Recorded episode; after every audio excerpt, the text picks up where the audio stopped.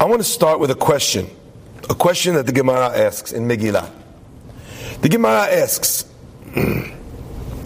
why is it that we do not say Hallel on this day, on the day of Purim? And the Gemara answers a specific answer, the Gemara rebuffs that answer, and then the Gemara says as follows I understand why you say Hallel on Pesach. Bishlema Hatam says Rava. Avdei Hashem, the Pasuk says, Hallelu Avdei Amonai. Give praise, servants of God. So that's what we say in Hallel. So when it comes to Mitzrayim, the people were servants of God. Velo Avdei Paro. They were not the servants of Paro anymore. But when it comes to the story of Purim, Halalu uh, Hallelujah, Avdei Amonai. Could you say, give praise the servants of God? Velo Avdei Ahashverosh. Were they not the servants of Ahashverosh? They still were, even after the redemption. Even after the story, even after Haman is killed, Achashverosh is still their king. And Achashverosh is a wicked man.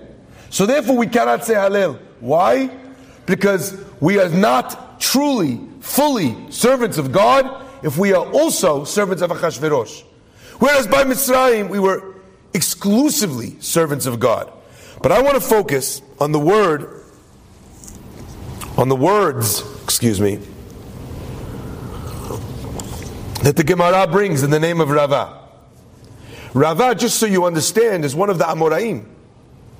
He's around in the time of the Gemara. He's one of the most common people that's mentioned in the Gemara always having a machloket with Abaye. Okay? Listen to what Rava says carefully. Akati avde achashverosh anan.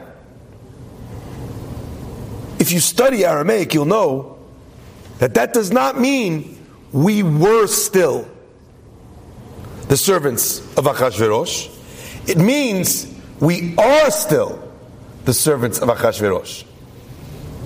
Anyone here paying taxes to Achashverosh? Yes.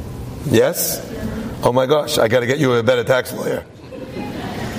Okay, let's rephrase. Anyone here paying taxes at all? all right, okay, fine. Akati Avdei Achashverosh, and we're still servants of Achashverosh? What are you talking about? I want to share with you something magnificent.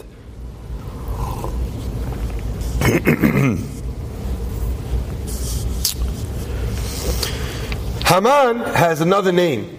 What is Haman's other name? Anyone know? Vayomer Memuchan, right? Vayomer Memuchan. He's called Memuchan a few times in the Megillah. That's his name in the beginning of the story, before he rises to power, right? But what's curious to note is that even though it calls him Memuchan a few times, he's the advisor that advises Achashverosh to get rid of Vashti. Memuchan. That's Haman. Different name. We're told by our rabbis that he's called Memuchan because he was Muchan lepuranut. He was prepared for punishment, this man. Memuchan.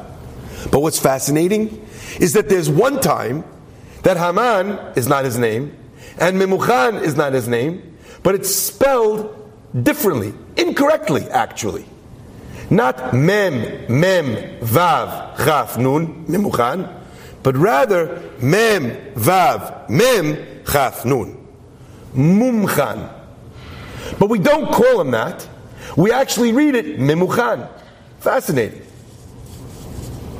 Our rabbis explain, you know why he was called mumchan and not mimuchan? You know why it's written that way? It was communicating that he was a mum, a wound, a blemish for Khan. Chaf is 20 and Nun is 50.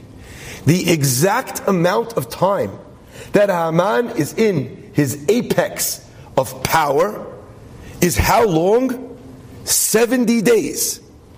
So, mum, this wound, this blemish, how long does it last? Mum Khan. 70. In fact, the Chachamim bring that the Pasuk says that when Mordechai did not bow down in front of Haman, everyone had to bow down. Why? Ki chen tziva melech. For 70, the king had commanded. For 70 days, people bowed to Haman. This whole story, from desperation to salvation, is a 70 day saga. Mumchan. But my friends, that's not it. And I want to share with you a little bit of a rabbit hole that we're going to go down, if that's okay. This concept, Mumchan, that he's a devastating person for that long, is actually borne out. Because if you count the Pesukim from the Pasuk where it says that the king made Achashverosh, made Haman this great person, okay, he raised his profile exactly from there until the Pasuk, Vayitlu Haman ala etz, exactly 70 Pesukim. His reign is 70 days. We find that out in his name, Mumchan. How long does the king command it for? 70 days. Seems pretty interesting, right? So far. Let's carry on. What's interesting though is that this 70 day period is not random at all, but actually it's very specific. Uh, rabbis tell us that the Jewish people, they were punished for going, attending the Seudat Achashverosh, the party of Achashverosh. Now that sounds a little bit extreme for God, doesn't it? You know, you're going to punish the Jews with death, all of them, because they went to a party. I mean, I know that there are some parents that really don't like when you go to the wrong party, but come on, grounded forever, one thing. Dead forever, all of you, men, women, and children, one day? Come on. Because he went to a party? And the rabbis explain that what was it about this party that was so bad? It was that they were drinking wine. How were they drinking wine? Wine that was older than themselves. They were drinking wine, the kelim, mikelim shonim, in the vessels of the Bet HaMikdash. Out of the cups, the goblets the, the big, large, you know, goblets that they had in the Beit HaMikdash for capturing the blood of the Korbanot. They were drinking wine at this party, giving toasts with the holy vessels of the Beit HaMikdash of the destroyed temple. Now the concept here, my friends, is very powerful. It is not a sin that the Jewish people are paying for, but rather they are living the reality of their actions. You see, Haman and Achashverosh made this interesting party in the third year of his reign. Do you know why? The Midrash tells us that Haman wanted to get rid of the Jews. He makes this party. Achashverosh says, I can't make this party. I can't use the vessels of the Bet HaMikdash. Do you know what happened? to my wife's grandfather, Belshazzar. For those of you who know Tanakh, you'll know that Belshazzar also threw such a party. In the middle of the party, all of a sudden, there's a hand writing on the wall Okay? Belshazzar doesn't know what it means. This hand writing on the wall, writing these words in Hebrew. They call in the Navi Daniel. Daniel says, you know what it means? You know what it's writing? It's writing that you're going to die. When? Tonight. Tonight. We are dead. now I need you to understand this because this is so powerful. The axiom, the concept that we write, we talk about the writing on the wall. That's where it comes from. Seeing the writing on the wall. In that moment, Belshazzar dies. Why? For disrespecting Hakadosh Baruch Hu in the Bet Hamikdash. Achashverosh, married to Vashti, the granddaughter of Belshazzar, makes exactly the same party. Why? And our rabbis tell us. Because Haman and Achashverosh, they made a mistake in their calculations. They began counting the time for this party. They began counting nine years too early. For the time of the Galut, of the Charesh Mazger, the scholars, when they left nine years before the rest of the populace, they counted from then. And they knew that there was a prophecy that the Jewish people had, that they would last 70 years in exile, and then they would be redeemed. They counted 70 years. No God. Brilliant! Let's get this party started. What are they cracking out? The Kelim, Mikelim, Shonim. The Jews are drinking a L'chaim to their own demise, to the fact that they would never be exiled, to the fact that there would be no Mashiach, there would be no Beit HaMikdash, and they were just like everybody else. And you know what God says to a person that walks away from Him? God says you don't have emunah, you don't have bitachon, you want to survive by yourself? Mesir hashgachato mimenu. God takes His divine providence away. Let's see how long you last. You want to drive? Fadal. What happens when the Jewish people drive for two seconds without God at the wheel? Death and destruction. What should have happened to us thousands of years ago happens immediately. But my friends, the Mumchan, this wound of 70 days, it doesn't only refer to the wound in the flesh of the Jewish people, the potential of death and destruction for us. It describes a wound of 70 that we inflicted as well. Because those vessels we drank out of were a mistaken calculation of the 70 years we were supposed to be in exile until we were redeemed. We couldn't wait. We couldn't wait to party just like everybody else. So what happened? We drank wine in those vessels. Fascinating. The word for wine is yain, yud, yud, noon, 10, 10, 50, 70. So drinking 70 in 70 is a wound of 70 to God. What do we get payback for? A person called Mimuchan, whose name is changed to Mumchan because he's going to bother you for exactly as long. My friends, the concept here of drawing these parallels and lines is not for our health. It's here for a very specific reason. It's here to tell you. It's here to tell you, my friends, that there is nothing that is happening without His exact and precise guidance. Nothing. Not who, not how long, not how bad. And therefore, when the Gemara asks, Haman min Torah minayin. Where do you find Haman in the Torah? And the Gemara answers, Oh, I can find Haman in the Torah. Hamin ha'etz. It brings a pasuk in Bereshit where God says to uh, Adam and Eve in the Garden of Eden, Did you eat from the tree I told you not to eat from? Hamin ha'etz. Did you eat from the tree? Yay, Haman, Hamin. Okay, fantastic. Did any of you think of Haman when you eat your Hamin Friday night? Nobody thinks that. I saw a beautiful pshat. This concept is elaborated in different pieces from Vedibarta Bam, Rav Bogomilsky. Listen what he says. He says, look at the words in the Torah. Haman, Hamin, that's not the word we want you to notice. We want you to notice in the Torah not just the man's name, but what happens to him. What happens to Haman? He gets hung on Ha'etz, Hamin ha'etz, Haman ha'etz. But it doesn't just end there. The letters of the word ha'etz, fascinatingly, Hey is five, Ayin is 70, and Tzadi is 90, is exactly 195. The Pasuk is telling you, the name Haman, Haman the Gematria of Haman is 95. How long will Haman last until he gets to the tree? 95 and 70 is exactly 165. So the, the Gemara was saying, where can I see Haman's whole story in the Torah? Haman, Ha'et. Look how we put them together. The Torah was hinting this to you. These hints, what are they for? I'd like to give you one more piece to this puzzle. The Siftei Chachamim, he brings a very interesting pasuk. The pasuk says, והשתייה חדת, אין אונס.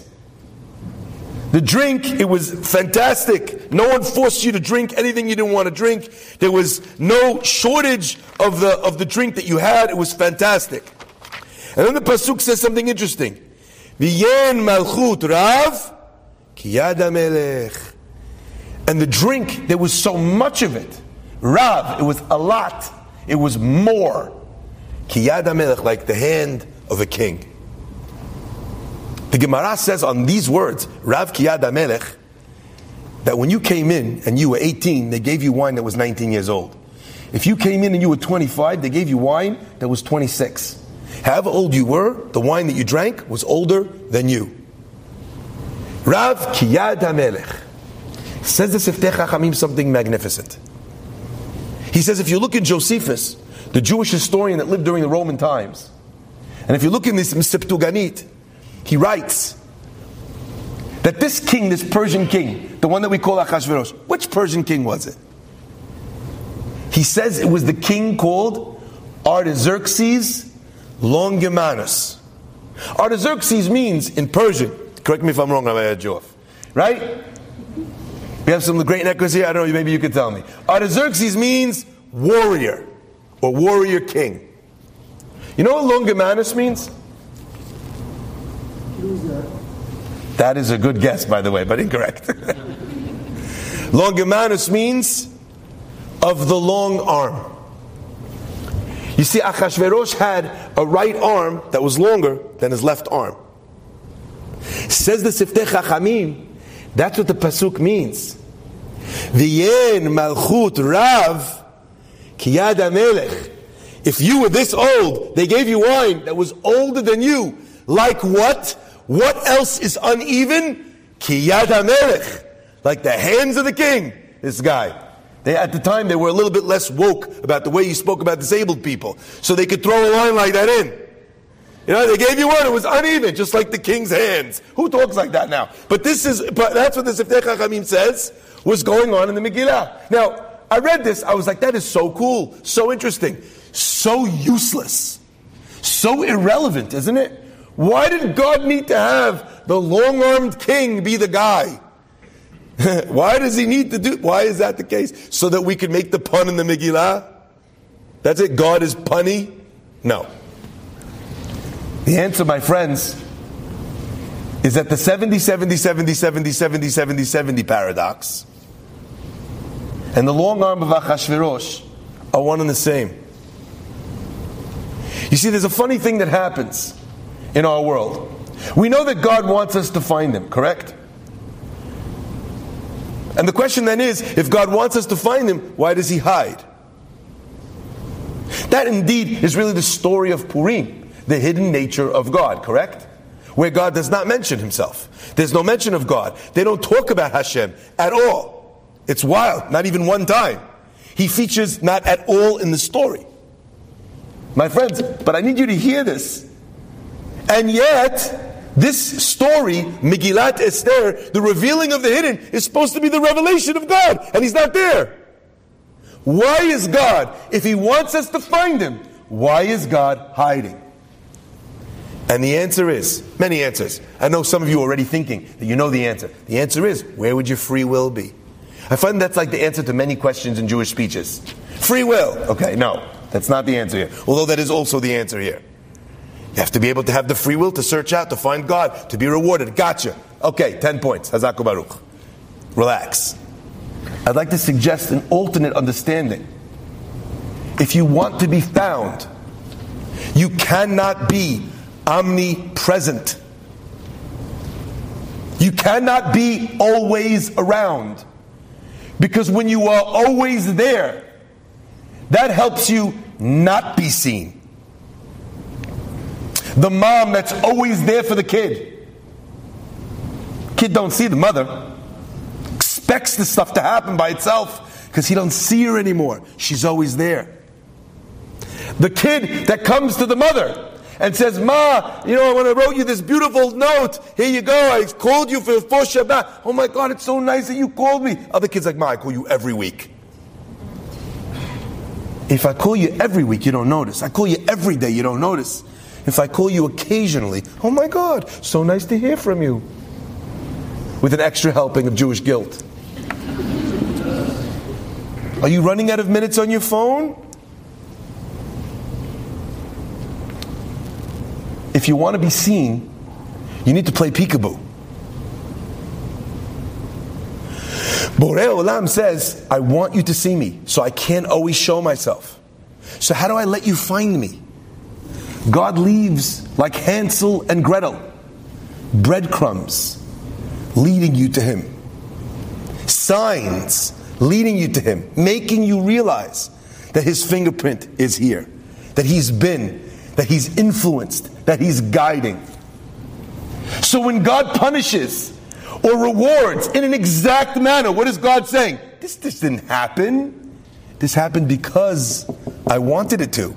That's why it's this long for that sin.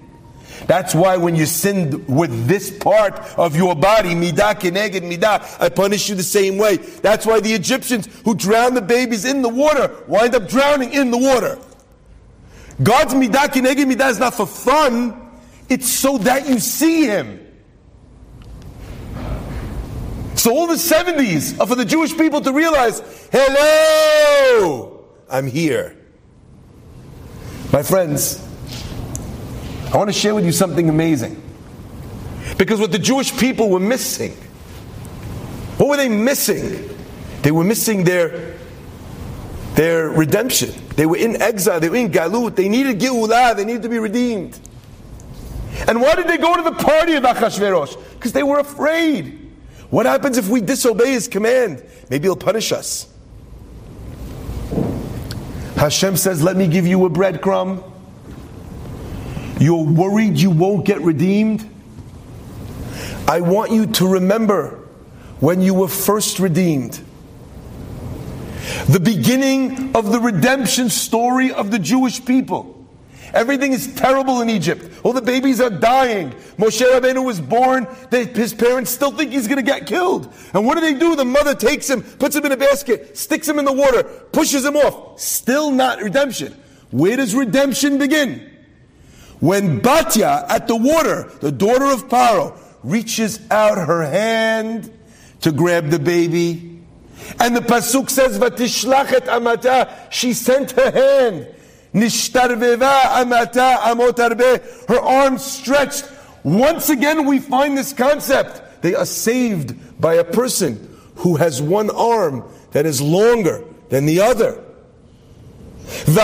Yisrael. The Jewish people saw the big hand. Vayaminu Moshe. So God says, I'm going to hide in this story. But I want to give you the clues. I want to give you the foreshadowing. I want you to realize everything is going to play out the same way. Can you see me? Have you seen this film before? Just like the story in the Megillah. What happens? The Savior of the Jew is brought into the palace of the king. And just like the story of Egypt, the Savior in the palace of the king, no one knows their identity. It's remarkable. Hashem is literally jumping up and down annoyed saying, how are you not getting this? I always imagine Hashem in the story of Purim, exactly like you and me when we are really frustrated in a game of Pictionary. You're like,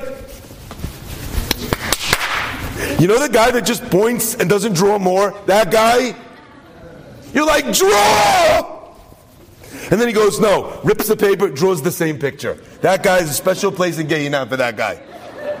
You wasted the time, drew the same thing. What are you doing? That's Hashem. Hashem's like, I gave you all the clues to find me, to realize redemption was on its way. But the answer is, Akati avde Achashverosh. We are still the servants of Achashverosh. The word Achashverosh, if you break it into half, sometimes it's spelled in the Megillah Achash verosh resh vavshin. Sometimes it's spelled in the Megillah, Achash verash. Those two words, my friends. Achash means I feel. Virash means, and I am poor. I am impoverished because I, I feel. There are times, my friends, that our emotions, our fear, it runs so deep it hurts so much that we rob from ourselves. We become poor. Isn't that fascinating?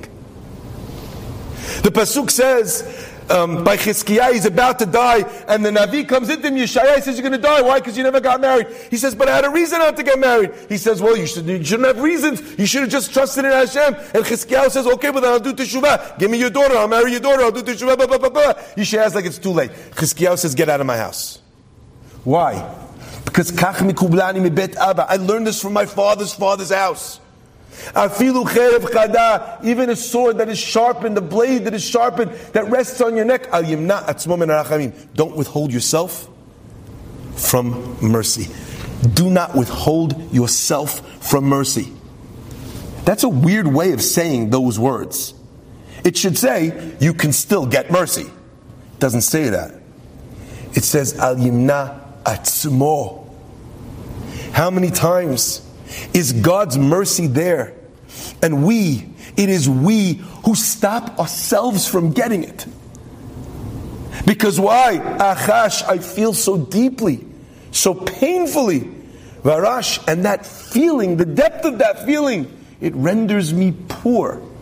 It steals from me the greatest wealth that I have in the world, that I have Hakadosh Baruch Hu right at my side. I allow my emotions to drag me away from Him. I'd like to suggest that maybe that's the reason why we give matanot le'evyonim. We give gifts to the poor on Purim. The poor people do not feature in the story of Purim at all. Mishloach manot Israel, I get, bring all the Jews together. Where does the poor people in the story of the Megillah? They don't appear. The answer is, yes they do. All the Jews were poor. They gave up their heritage. They gave up their hope for a future. They gave up on the 70 years coming in just a little bit more. They gave up on the Jewish story. They were impoverished.